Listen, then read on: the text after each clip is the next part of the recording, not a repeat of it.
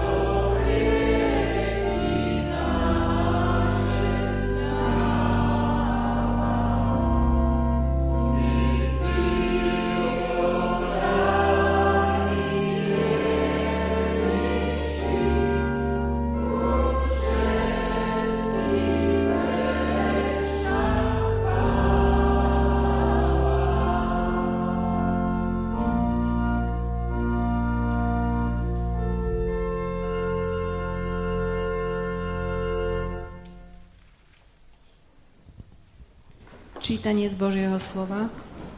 Kniha Prísloví, kapitola 16, verše 1 až 9. Človek môže usporiadať svoje myšlienky, ale odpoveď na jazyku pochádza od hospodina. Všetky cesty sa človeku zdajú čistými, ale hospodin skúša duchov. Uvaľ na hospodina svoje diela a tvoje úmysly sa zdaria.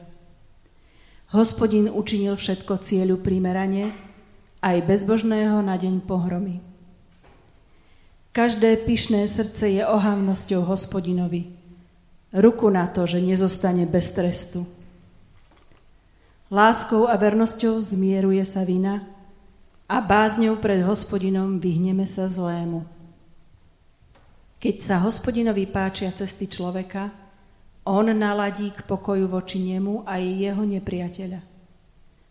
Lepšie je málo so spravodlivosťou, ako veľké príjmy s nespravodlivosťou. Mysel človeka si premyslí cestu, ale hospodin riadí jeho krok.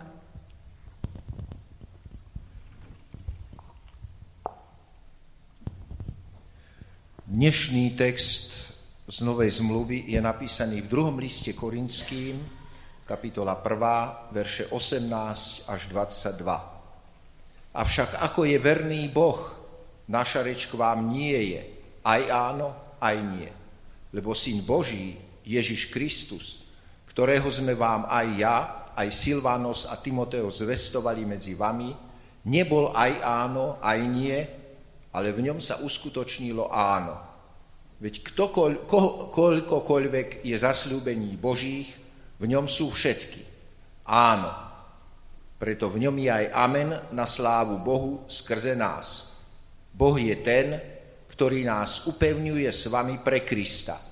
On nás aj pomazal, on nás aj zapečatil a dal nám do srdc závdavok ducha.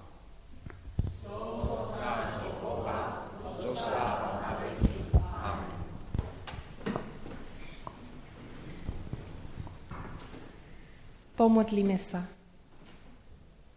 Pane, ďakujeme Ti za Tvoju lásku, ktorá prevyšuje každý rozum. Ďakujeme Ti za Tvoju prítomnosť v našich životoch, aj keď ju necítime vždy. Ďakujeme Ti za Tvoju ochranu, za poženanie, ktoré príjmeme a ktoré môže prúdiť aj cez naše životy. Ďakujeme Ti za prázdnení, za čas oddychu, za čas s našimi blízkymi, za čas s Tebou. Ďakujeme Ti za krásne chvíle a za to, že môžeme načerpať novú silu. A Pane, tiež Ti ďakujeme za naše rodiny, ktoré sú pri nás, za ľudí, ktorí stoja pri nás, za našich priateľov, kamarátov. A tiež Ti ďakujeme za naše spoločenstvo, za to, že môžeme sa aj dnes tu stretnúť a môžeme si byť navzájom oporou a pomoc. Preto ťa chceme aj prosiť. Prosíme za tých, ktorí sú na cestách, aby si ich ochraňoval, aby si im naplnil uh, tie dny tvojou láskou, tvojim pošenaním, tvojim pokojom. Prosíme za našich chorých, uh, prosíme za tých, ktorí sú slabí a ktorí naozaj potrebujú, aby si sa ich dotýkal.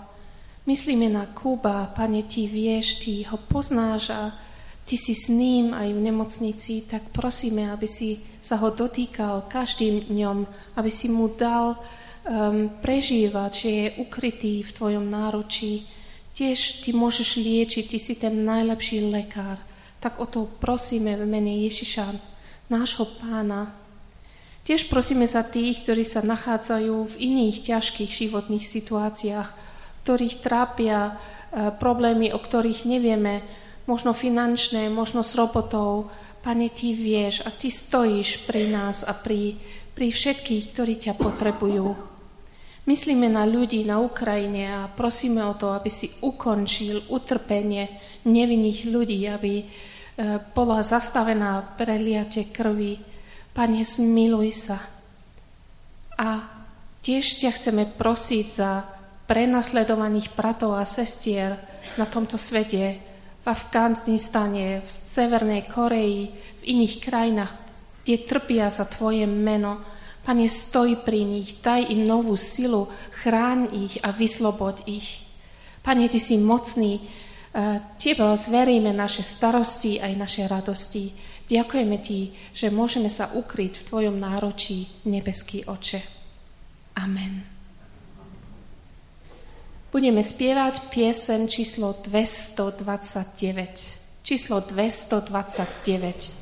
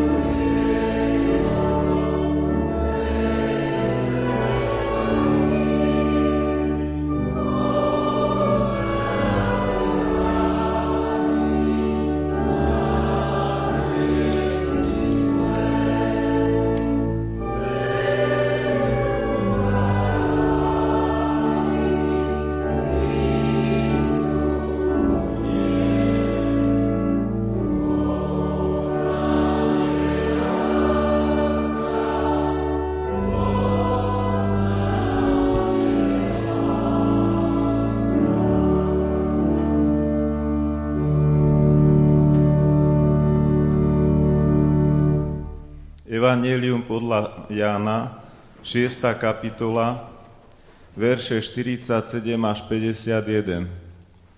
Veru, veru, hovorím vám, kto verí vo mňa, má väčší život. Ja som chlieb života. Vaši otcovia jedli mannu na púšti a umreli. To je ten chlieb, ktorý zostupuje z neba, aby ten, kto bude jesť z neho, neumrel. Ja som ten živý chlieb, ktorý zostúpil z neba. Ak niekto je z toho chleba, bude žiť na veky.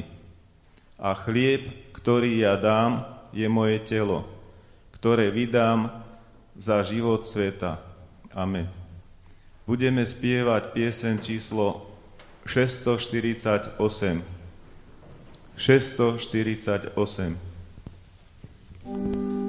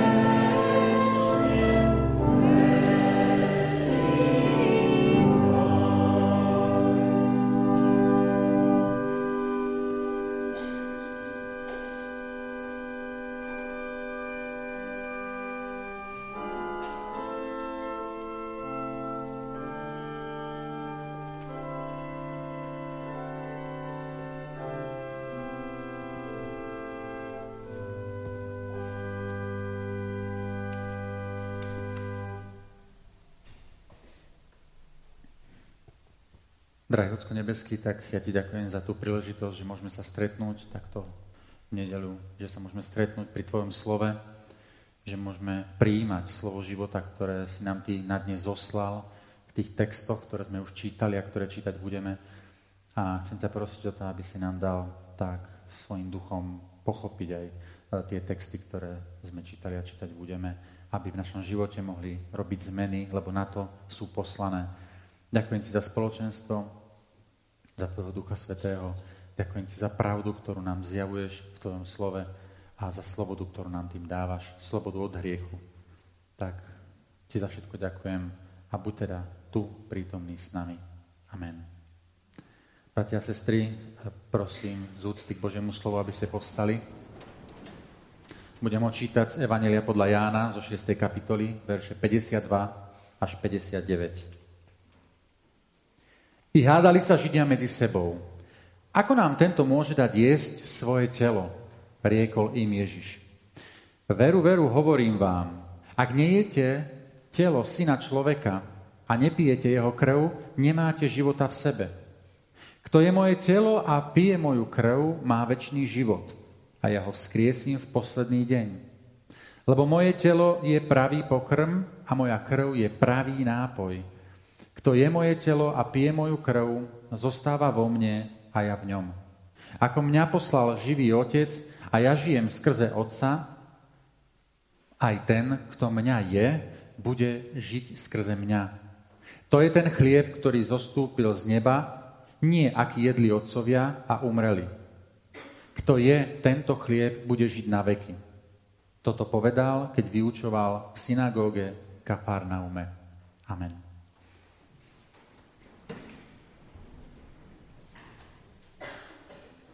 Vážení bratia a sestry, vážení prítomní, chcel by som vám úvodom svojho príhovoru položiť jednu otázku. Prečo človek konzumuje potravu? Otázka má samozrejme celkom jasnú a jednoduchú odpoveď. No preto, lebo bez nej by zomrel. Robí mu to však aj radosť a je celkom dobrým spestrením života, a to aj napriek tomu, že jesť musí každý deň stále dookola, a to od narodenia až po svoje posledné dni. Myslím, že každý z nás vie, o čom hovorím. Stačí, keď si spomeniete na svoje obľúbené jedlo. Ja mám veľmi rád segedínsky guláš. Moja Evička, ale aj moja mama mi ho vždy navarí, keď mi chce spraviť veľkú radosť. Jedlo je teda nielen nevyhnutnosťou, ale aj radosťou, ktorú nám Boh dal, aby sme mali pestrý a akčný život. Človek však dokáže bez stravy prežiť aj istý čas. Vtedy sa však zvykne objaviť pocit hladu, ktorý sa časom stáva nepríjemnejší a nepríjemnejší. Hlad môže byť prejavom žiadúcim, ale i nežiadúcim. Ak ho očakávame, tak sa jedná zväčša o dietu alebo pôst. Alebo hlad len potlačujeme, pretože naša mysel je tak zamestnaná niečím iným, že na jedlo ani nepomyslíme. No niekedy sme hladní aj z donútenia, ak je na nás páchané násilie.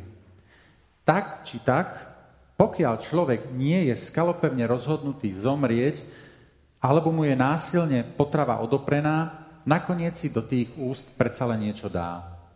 V situácii, keď je už hlad nebezpečne silný a začína sa nedostatok potravy prejavovať na zlom fungovaní niektorých častí nášho tela, Začína pracovať náš put seba záchovy a ten hlad nás začne tak stravovať, že dokážeme prekonať všetky naše vnútorné i vonkajšie prekážky, aby sme sa dostali k príjmaniu potravy.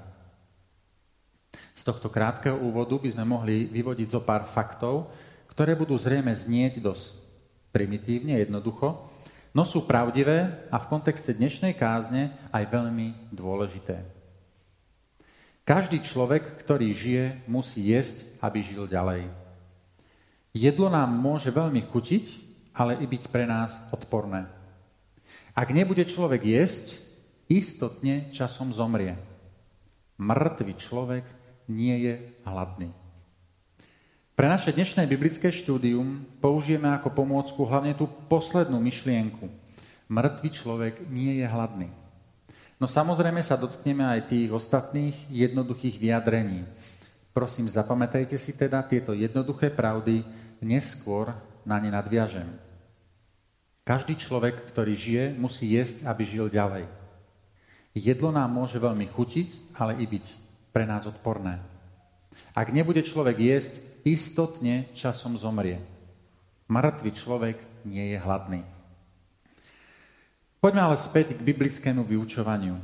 Dnes by som chcel spolu s vami spoznať viac silu Božieho slova a zistiť, aké miesto má v našom živote a ako je to s jeho študovaním a chápaním. Začneme s Evangelium podľa Jána, ktoré je uvedené týmito slovami.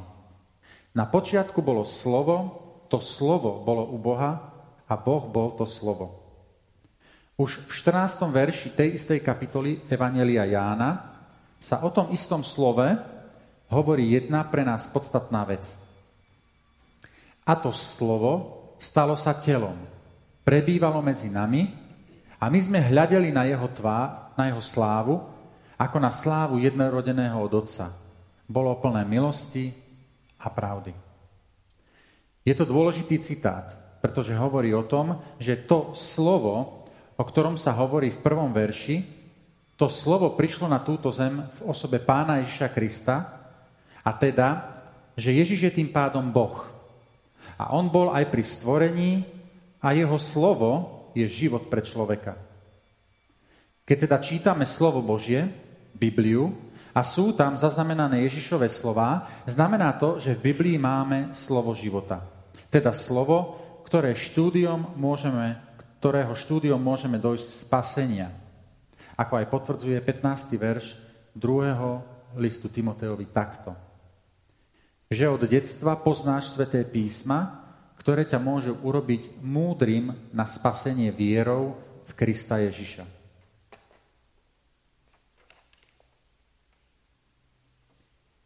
Skrze toto slovo teda žijeme, hýbeme sa a trváme.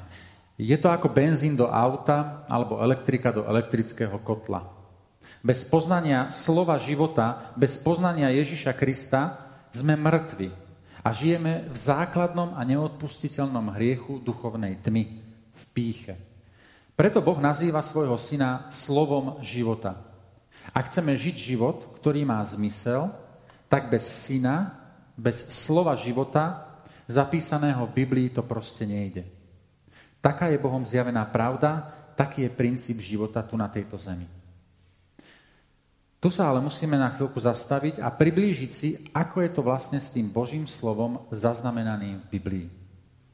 Ako je to s jeho mocou učiniť ma múdrym na moje spasenie. Je to naozaj iba ten text, ktorý má moc priviesť nás ku spasiteľovi? To fakt stačí Bibliu iba čítať? Je jej text nejaká magická formulka, ako napríklad kúzla v Harry Potterovi? Netreba k tomu nič viacej? Už keď si takto kladieme otázky, je nám jasné, že si nesmieme v tomto prípade pliesť dva dôležité pojmy. A to pojem slovo života v zmysle prvej kapitoly Evanelia podľa Jána, teda slova, ktoré nás oživuje, dáva nám život, a pojem litera, teda text, ktorý nachádzame v knihe s názvom Biblia. Ježiš Boží syn mal ducha aj telo. A preto, ak hovoríme o slove Božom ako o Ježišovom slove, hovoríme nielen o Biblii ako knihe, povedzme tele, ale aj o Duchu Svetom, ktorý toto slovo písané v texte Biblie oživuje duchu. Vede napísané, lebo litera zabíja, ale duch oživuje. Druhý list Korinským 3.6.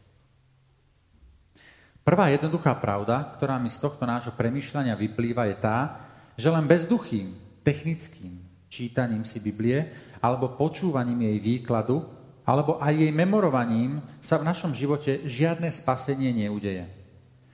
Koľko ľudí už prečítali Bibliu aj 5 krát a poznajú niektoré pasáže úplne na spameť, no živého Boha v nej nespoznali a sú iba ako učitelia, ktorí látke, ktorú vysvetľujú, vôbec nerozumejú. Neviem, či ste takéhoto učiteľa v živote niekedy mali, ale ja som takého mal.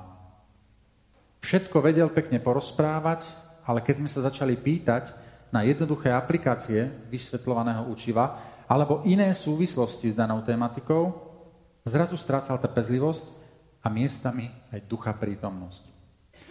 To, že učiteľ tomu nerozumie, respektíve, že hovorí iba naučené frázy, to vidí každý človek, aj ten, ktorý vysvetľovanému trocha rozumie, aj ten, čo tomu nerozumie vôbec. A presne rovnako je to aj s vedomosťami načítanými a napočúvanými z Biblie. Božie slovo musí byť vykladané Duchom Svetým. Nikto nerozumie tomu, čo je skutočne napísané, len ak mu to nevysvetlí sám Boh svojim duchom. Na jednom stretnutí kresťanov pár rokov dozadu som k tomu počul krásny obraz. Biblia je ako mapa, ktorá ťa má doviesť do väčšnosti. Ale Duch Svetý je kompas, ktorý ti pomáha sa v Biblii ako mape vyznať a skutočne podľa nej aj dôjsť do vytúženého cieľa. Poviem k tomu ešte jeden príklad z môjho života. Každý už asi čítal alebo počul o tom, že Boh je láska. Je to napísané napríklad aj v prvom liste Jánovom, 4. kapitole 8. verš. Vždy som si myslel, že tomu rozumiem. No až v momente, keď som sa dostal do takých ťažších psychických stavov a prosil som Boha, aby ma z nich vyviedol, tak on mi ukázal úplne iný význam, alebo o mnoho hlbšie ma do toho voviedol. On mi toto slovo ukázal ako záchranu kotvu pre moju dušu a nasvietil mi ho v úplne novom svetle. V tejto jednoduchej vete som nikdy nevidel takú istotu pre moje pochybnosti o sebe samom, ako som vtedy spoznal. Boh je láska a miluje ma, aj keď som si nie istý ani tým, či dokážem prejsť z kuchyne do obývačky a neskolabovať. Duch Svetý odpovedal na moje modlitby a nasmeroval môj duchovný zrak na toto jednoduché, tak povediac, kresťanské kliše a vytrhol ma tak z rúk sebalútosti, a možno neskôr aj depresie. Tento príklad mi dal aj poznanie, že Boh musí skutočne v našom živote každé svoje slovo oživiť svojim duchom, aby sme mu rozumeli. Z našej múdrosti nie je možné mu skutočne porozumieť a nepomôže nám v tom ani 5 vysokých škôl teologických. Nakoniec, ako som už spomínal skôr, svedčí o tom dav ľudí, ktorí Bibliu prečítali N krát, ale ich duchovný zrak a hlavne ovocie ich viery je ako keby ešte stále zakopané hlboko, hlboko v zemi. Nie a nie zrieť krásu ich nového stvorenia. O takýchto ľuďoch by sme kľudne mohli hovoriť ako o ľuďoch s hlbokou vierou. Nemyslíte? Teda, že je fakt hlboko zakopaná. Ale to som povedal trocha ironické a na uvoľnenie. Poďme sa ale ďalej venovať našej téme. Ak teda chceme prijať slovo života, slovo, ktoré má moc spasi, spasiť naše duše, slovo, ktoré máme zapísané v knihe s názvom Biblia, musíme ho samozrejme najprv začať čítať alebo prichádzať tam, kde sa káže v zrozumiteľnom jazyku. To je jasné a v tomto, v tomto som nič iné ani povedať nechcel. No v druhom, nie však poslednom rade, sa musíme popri tom neustále modliť a byť v očakávaní, čo nové nám v tom texte Duch Svetý zjaví. Je to totiž to prejav pokory v tom, že nie my a našou silou tomu všetkému porozumieme, ale že vždy prosíme o milosť nášho pána, aby nám to slovo vysvetlil. Ak chce mať niečo z čítania alebo počúvania Biblie, musíme sa vždy popri príjmaní slova modliť. Inak naše biblické vzdelávanie bude bez duchovného osohu a priniesie nám na najvýš píchu, pretože poznanie vedie k namyslenosti. Láska však buduje. 1. Korinským 8.1. Tento proces sa nedá zopakovať, nedá sa nacvičiť, nedá sa ničím vynútiť, pretože závisí od pôsobenia Ducha Svetého, o ktorom Biblia tiež hovorí, ale všetko toto pôsobí jeden a ten istý duch, ktorý rozdeľuje každému osve, ako chce. 1. Korinským 12.11. Boh je zvrchovaný a jeho duch teda automaticky tiež. Nie je možné niekoho naučiť čítať Bibliu a zároveň ho naučiť ľudským rozumom porozumieť tomu, čo číta, bez zjavenia Božieho ducha. Aj v tomto musíme byť slobodní. Keďže zjavenie je totiž to osobné a nedá sa reprodukovať človeka na človeka. Často sa nám totiž stáva, že útočíme Božím slovom na bratov a sestry s tým, že veď tu je to takto predsa napísané. Ak im duch nezjavil to, čo nám už zjavil, je to proste Božie rozhodnutie. A takto to musíme prijať. Naša úloha je len odkázať človeka na text a modliť sa za neho. Ak túžime potom, aby prešiel premenou na základe zjavenej Božej pravdy v Božom slove. Každý z nás nech je len presvedčený tak, ako je, no keď mu duch zjaví, že koná alebo myslí v niečom hriešne, nech to hneď aj zanechá. Pretože je veľmi nebezpečné neposlúchať reč ducha, keď nám skrze slovo života sa nám prihovára. Vždy si treba druhého vypočuť a potom sa modliť za to, aby pán rozsúdil, či sme sa milili my, alebo či je zjavenie toho druhého iba telesné. Boh hovorí jasne, mne patrí pomsta, ja odplatím. Židom 10.30. Všetko to, čo sme si doteraz povedali, sa dá zhrnúť asi takto. Božie slovo má moc spasiť naše duše, ale nie iba jeho memorovaním alebo kritickým analyzovaním, ale jeho oživením prostredníctvom Ducha Svetého, ktorý nám bol daný. Jeho pôsobenie však nie je možné nejak vynútiť, pretože on dáva ako, ako mu chce. Preto je dôležité čítať alebo počúvať Božie slovo vždy v pokore a v očakávaní, že nám jeho zjavenie prinesie, prinesie jeho výsosť, sám Pán Boh prostredníctvom svojho Ducha Svetého. Niekedy sa nám stáva, že počúvame kázeň alebo počúvame a čítame si Božie slovo a hovoríme si, a toto som už počul, toto viem, o čom je. Alebo táto kázeň, to ja viem presne, čo ten farár chce povedať, alebo ten človek. Toto je zásadný problém. Vlast to pícha. Lebo Božie slovo oživuje Duch Svetý. A ak Pán Boh k tebe prehovára, alebo k nám prehovára Božím slovom, tak Duch Svetý vždy môže ukázať svojim slovom na niečo iné v tvojom živote, v našom živote.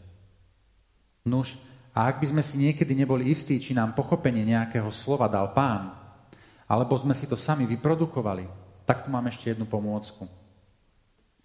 Každé slovo vdýchnuté Bohom musí byť možné vyložiť alebo podporiť aj iným Božím slovom z Biblie.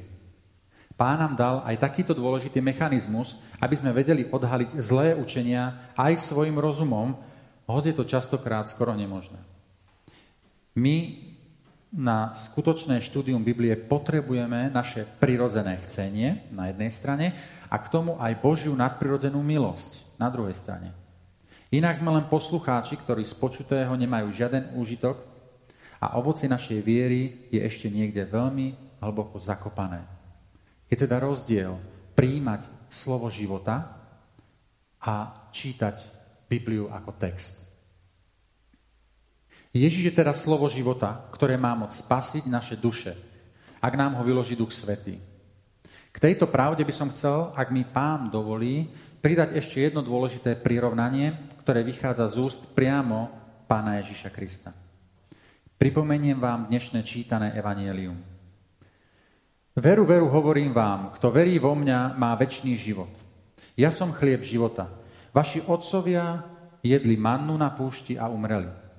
To je ten chlieb, ktorý zostupuje z neba, aby ten, čo bude jesť z neho, neumrel. Ja som ten živý chlieb, ktorý zostúpil z neba. Ak niekto je z toho chleba, bude žiť na veky a chlieb, ktorý ja dám, je moje telo, ktoré vydávam za život sveta. Ján 6, 47, 51. V tomto texte Ježiš sám seba prirovnáva ku chlebu života. Nie teda k slovu života, ale ku chlebu života. Dnešný kázňový text, ktorý som už tiež čítal, nasleduje v tej časti e, Evangelia podľa Jánovo hneď potom a hovorí, ako Ježiš tento svoj výrok vysvetľuje. A preto vám ho tiež s radosťou pripomeniem. I hádali sa Židia medzi sebou. Ako nám tento môže dať jesť svoje telo? Riekol im Ježiš. Veru, veru hovorím vám. Ak nejete telo syna človeka a nepijete jeho krv, nemáte života v sebe. Kto je moje telo a pije moju krv, má väčší život. A ja ho vzkriesím v posledný deň. Lebo moje telo je pravý pokrm a moja krv je pravý nápoj. Kto je moje telo a pije moju krv, zostáva vo mne a ja v ňom. Len prečítam znova tú časť, ktorú chcem zdôrazniť. Ak nejete telo syna človeka a nepijete jeho krv, nemáte života v sebe. To znamená, ste mŕtvi. Skúsme, si nateraz, skúsme sa nateraz venovať len tomu chlebu, pretože študovať to druhé prirovnanie o Ježišovej krvi by si vyžadovalo ďalšie naše sedenie, na čo nie je priestor. Už farizei teda pochopili, že tu nejde z Ježišovej strany o akési nabádanie ku kanibalizmu, teda konzumácii človeka človekom. Ježiš ich určite nenabádal, aby ho tam na mieste zjedli. To, čo v tomto kúsku textu ku mne najviac prehovorilo a čo sa vám budem snažiť s čo najväčším dôrazom dnes otvoriť, je Ježišov apel na dôležitosť príjmania Božieho slova, teda jeho tela akýmkoľvek spôsobom. Chlieb je klasický pokrm, ktorý tu jestvuje asi odjak živa, no dôležité na tomto prirovnaní je, že ho vnímame ako úplný základ stravy človeka. Teraz sa zastavím a pozriem späť na to, čo som hovoril na začiatku. Ak si pamätáte, bez jedla nie je možné žiť. A mŕtvi ľudia nie sú hladní. Inak je každý človek, ktorý žije sem tam hladný, ak nepríjma potravu. V tomto vidím ten výrazný Ježišov apel na príjmanie slova života do nášho bytia. Ježiš to slovo života stotožňuje s chlebom života, a teda s pokrmom, bez ktorého nie je možné dlho prežiť. Chvíľku áno. Ale nakoniec, ak nepríjmame pokrm, zomrieme. A teraz je tu pár otázok, ktoré sa mi automaticky tlačia na myseľ. Je pre mňa Božie slovo počuté alebo čítané v spojení s pokornou prozbou o jeho vysvetlenie skutočne tak dôležité, ako jesť každodenný pokrm, teda napríklad chlieb? Je pre teba slovo života tiež takto dôležité? Má pre teba chuť skôr ako to najlepšie, čo si kedy jedol, alebo len ako niečo, od čoho si presvedčený, že by si sa mohol aj otráviť? Užívaš si slovo života, keď ho čítaš? Alebo počúvaš? Alebo len hľadáš chyby? Kedy si naposledy jedol slovo života, teda vlastne chlieb života? Kedy si mal naposledy fakt, že úžitok ščítania Biblie alebo z návštevy na kázni v spoločenstve? Odpoveď napríklad na otázku, kedy ste naposledy jedli fyzické jedlo, budete zrejme vedieť plus minus presne. A to aj napriek tomu, že to robíte od malička a už by sa mohlo aj zdať, že vás to nudí. K životu to proste potrebujete a bez pokrmu ste hladní a potom nervózni a potom neproduktívny a potom a potom a potom. Veď viete. Napriek tomu, že jeme každý deň, nikdy nás táto aktivita neznudí. A teraz taká prepojovacia otázka. A prečo teda tak často počujem od kresťanov, že sa k čítaniu Božieho slova už dávnejšie nedostali? Alebo že keď si čítajú večer, tak už nemajú silu a nič z toho si nepamätajú alebo im kázne už dlhšie nič nedávajú a určite je to teda v tom kazateľovi. Viete, nepýtam sa tieto otázky preto, aby som vás obvinil. Sám v tom mám často veľké medzery. Ale hovorím to preto, lebo sám pán Ježiš kladie svojim prirovnaním slova života ku chlebu života veľký dôraz na tento problém. Je to problém každodenného príjmania duchovnej stravy v podobe čítania a vyučovania biblického textu. A počúvania teda toho vyučovania. Ale aj vyučovania. Je to Ježišom prirovnávané ku chlebu, a teda k fyzickému stravovaniu, a to sa predsa nedá prestať vykonávať. Ak človek nebude jesť, istotne časom zomrie, pamätáte? Jesť predsa musíme každý deň, a nikdy s tým z vlastnej vôle neprestaneme, teda pokiaľ nemáme samovražebné sklony. Alebo nás k tomu nenútia. A teraz to možno ešte viacej zvýrazním. Chýba tomu z vás, ktorý už, čoskoro, ktorý už skoro vôbec nečíta Bibliu, to slovo života ešte. Komu doma svedčí o tejto skutočnosti prach na jeho Biblii? Len pripomeniem, že mŕtvi už nemajú hlad.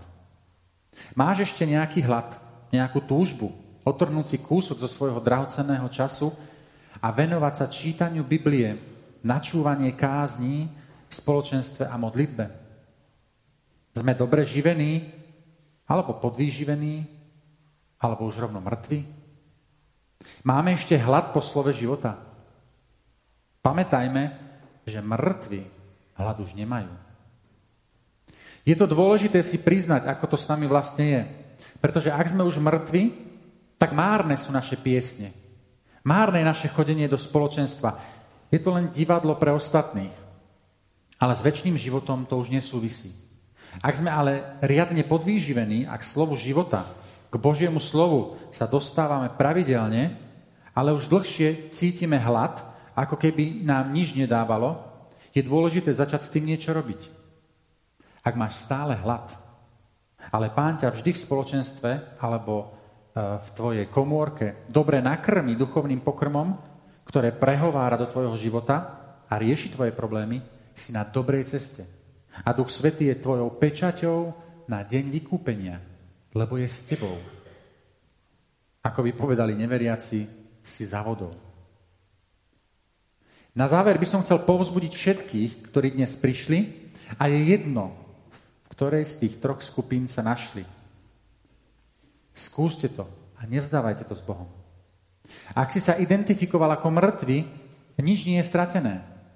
Možno už nemáš žiaden hlad po slove života, ale Boh pre teba má nádej. Ezechiel v 37. kapitole píše vo svojom zjavení o takej armáde, ktorá povstáva z mŕtvych vysušených kostí. Takže ak sa pokoríš a Boh sa zmiluje, je možné, že ťa znova povolá do svojej armády, obživí ťa mesom, šlachami, všetkým tým, čo potrebuješ ako duchovná bytosť mať a postaví ťa do predných línií a budeš znova prežívať ten krásny pocit, keď vieš, že si sa práve duchovne nasítil a znova počuješ Boha lepšie. Bude to ako keď si dáš svoj segedínsky guľáš. Boh ťa miluje a bude ti žehnať a dávať ti užívať si ten chlieb života. Ak si len podvýživený a tvoja choroba je nechutenstvo, prípade čiastočná strata chuti, ale vieš, vieš, že jesť musíš a ešte si pamätáš, ako to bolo, keď si bolo zdravý, tak tiež máš nádej v Bohu. On, ktorý sa nevzdal, napríklad ani to Jonáša, a aj keď sa vybral inou cestou, stál pri ňom a neustále sa mu pripomínal. A Jonáš si napokon spomenul a znova sa vrátil k Božiemu dielu a k službe jemu. Ako presne skončil, síce Božie slovo nič nehovorí, No bola mu zjavená Božia láska pod ricínovníkom tak po lopate, že by mal nad čím rozmýšľať až do konca života. Boh mu dal pokrm, ktorý ho uživí ešte na veľmi dlhú dobu a môže ho znova priviesť k bohato prestretému stolu plnému Božích lahvodok, tak ako si to možno Jonáš užíval predtým. A ak si hladný, ale neustále prichádzajú príležitosti ščítania alebo spočúvania Božieho slova, kde vieš, že rastieš a tvoje problémy Boh rieši, tak si na dobrej ceste. Dáva ti pokrm, ktorý ti chutí, ktorý má veľa duchovných kalórií a z teba sa stáva silný Boží muž alebo Božia žena. Takto zmocnený Božím pokrmom má pre teba Boh pripravené mnohé požehnania v tvojom potomstve, vo svojom ľude, ale i v práci, v osobnom živote a vo vzťahoch. Budeš mať proste duchovnú silu tieto Božie zaslúbenia naplniť a duchovne, duševne, ale i telesne z nich prosperovať. To je budúcnosť tých, ktorí milujú Boží pokrm, ktorí sa v pokore modlia o zjavenie z každého jedného slova, ktoré prečítajú alebo si vypočujú a ktorí sa tešia takto na jeho druhý príchod. Ježiš je slovo života a je zároveň aj chlieb života. A bez jeho zjavení nie je možné, aby si bol v ňom zakorenený. Bez duchovnej stravy prichádzaš o pečať Ducha Svetého a tým pádom aj o väčší život. Lebo Duchom Svetým sme zapečatení na deň vykúpenia. Tvoje duchovné telo chradne a ty pomaly zomieraš. Si hladný po čítaní Božieho slova a po jeho prezretí, alebo nie? Si živý alebo mŕtvý? Premýšľaj a modli sa.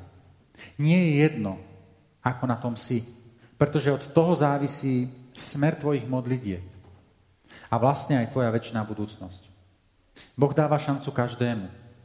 Len sa s pokorou k nemu skloň v modlitbe a pros, aby sa nad tebou zmiloval. A to bez ohľadu na to, či máš hlad alebo nie. Boh je dobrý a má moc ti pomôcť. Len musíš byť v prvom rade úprimný k nemu a potom budeš aj k sebe. Nech ti pán mocne žehná v tom byť zdravým duchovným človekom, ktorý vie, kde má čerpať svoje sily. Buď požehnaný v mocnom mene Ježiš. Amen. Drahý Ocko nebeský, ďakujeme Ti, že si prišiel na zem, aby si nám priniesol život. Ten život, ten väčší, si nám dal v podobe obete Pána Ježa Krista. Ak túto obeď príjmeme ako obeď za naše hriechy, ty potvrdíš svojim duchom svetým svoje a naše rozhodnutie a spasíš naše duše. Je to úžasný dar a veľká predivná moc, ktorej sa stávame súčasťou. Chceme, chceme ťa za to chváliť a vyvyšovať tvoje sveté meno. No zároveň ťa túžime prosiť o odpustenie, keď nám táto pravda všednie a my sa nevraciame k Biblii, a radšej sa venujeme tomu, čo nám neprináša život, ale smrť. Len v Tvojom slove je pravda a život. Tak nám pomáhaj svojim Duchom Svetým sa k nemu neustále vracať a plniť sa tak tým najdrahocennejším pokrmom pre nášho ducha, ku ktorému je možné sa stále z Tvojej milosti dostať. Chceme aj preto teraz spolu vyznávať. Oče náš, ktorý si na nebesiach, posved sa meno Tvoje. Príď kráľovstvo Tvoje. Buď Tvoja vôľa ako na nebi, tak i na zemi. Chlieb náš každodenný daj nám dnes a odpust nám viny naše, ako aj my odpúšťame svojim vinníkom. I neuvod nás do pokušenia, ale zbav nás zlého, lebo Tvoje je kráľovstvo i moc, i sláva na veky vekov. Sláva Bohu Otcu, i Synu, i Duchu Svetému, ako bola na počiatku, tak i teraz, i vždycky, i na veky vekov. Amen. Nech nám je Boh milostivý a požehná nás. Nech rozjasní svoju tvár pri nás, aby sme poznali Tvoju cestu na zemi a Tvoju spásu medzi všetkými národmi. Amen. Bratia a sestry, dneska mám dva také oznamy. Jeden sa týka ešte dnešných služieb Božích. Chcem vás pozvať na pokračovanie služieb Božích na oslavu a chválu nášho Boha. A druhý oznam e, koncom augusta 29, 30, 31 august budeme e, organizovať Evanilici na ulici, akciu Evanilici na ulici. Už sme o tom hovorili pár rokov dozadu, alebo teda každý rok, pár rokov dozadu. E, chceme ísť na Radvanské sídlisko, postaviť tam stan, alebo teda nafúkovací hrad a chceme, aby tam prišli malé deti, alebo menšie deti, a aby sa zúčastnili potom uh, biblického, krátkeho biblického vyučovania spojeného aj s pesničkami a rôznym takým zaujímavým spôsobom sa im snažíme priblížiť. A ten oznam je jednak o tom, že to chystáme, ak Pán Boh dá, a zároveň je to aj prozba pre vás, aby ak vám Pán Boh dá na mysel, alebo vám to proste iba napadne, tak aby ste sa za, za nás modlili. Samozrejme, komu, komu Pán Boh dá aj takú silu, chuť a trpezlivosť ísť do takéto služby, aby ste sa ku nám pridali. Takže to sú oznamy a budeme poslednú pieseň uh, spievať číslo 461. 461.